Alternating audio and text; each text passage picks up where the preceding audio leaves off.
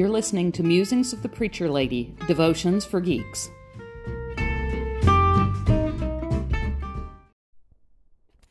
Good morning. This week's devotion is Remember Who's in Charge. I have to admit that the news over the past few days has really stunned me. Bombing and war in and of itself is horrible. But taking innocent civilians, including children and babies, hostage for the purpose of publicly torturing and murdering them is just evil. I have been in prayer for a peaceful solution to the horror that is going on in Israel. But I can't see a way that this can end without horrible suffering of the innocent. It highlights just how evil human beings can be. All of this suffering, horror, and death is in the very place that Jesus walked, the very place that God chose to be one of us.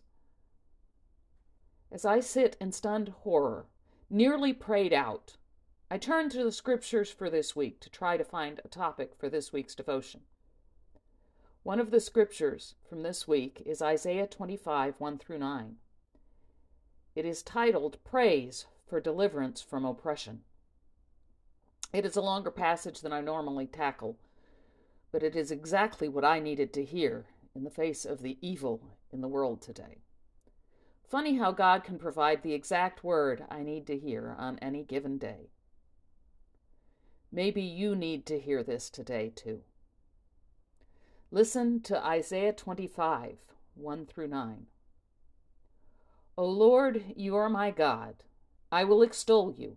I will praise your name, for you have done wonderful things plans formed of old, faithful and sure. For you have made this city a heap, the fortified city a ruin.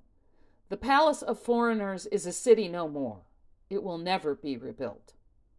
Therefore, strong peoples will glorify you. Cities of ruthless nations will fear you. For you have been a refuge to the poor, a refuge to the needy in their distress, a shelter from the rainstorm, and a shade from the heat. When the blast of the ruthless was like a winter rainstorm, the noise of foreigners like heat in a dry place, you subdued the heat with the shade of clouds. The song of the ruthless was stilled.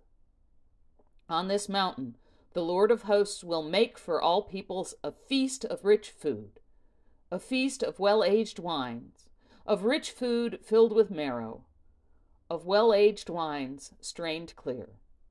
And he will destroy on this mountain the shroud that it has cast over all peoples, the covering that spread over all nations. He will swallow up death forever. Then the Lord God will wipe away the tears from all faces, and the disgrace of his people he will take away from the earth. For the Lord has spoken. It will be said on that day, See, this is our God. We have waited for him so that he might save us. This is the Lord for whom we have waited. Let us be glad and rejoice in his salvation. God's people have faced the horror of evil people before. It may seem like hatred and prejudice and violence has the upper hand in our world today. It may seem like our prayers go unheard. But we need to remember who is in control. Who will have the last word? Those who are perpetrating horrible evil will eventually need to answer to God. Justice will be done. Those who are suffering now, God will personally wipe every tear from their eyes. So pray, because God does listen to our cries for justice, our cries for peace.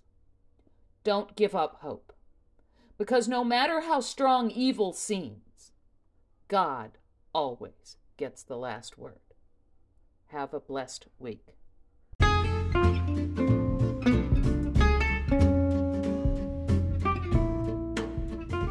Thank you for listening. Don't forget to subscribe to this podcast and check out my YouTube channel and join us at Geeks of Faith on Facebook.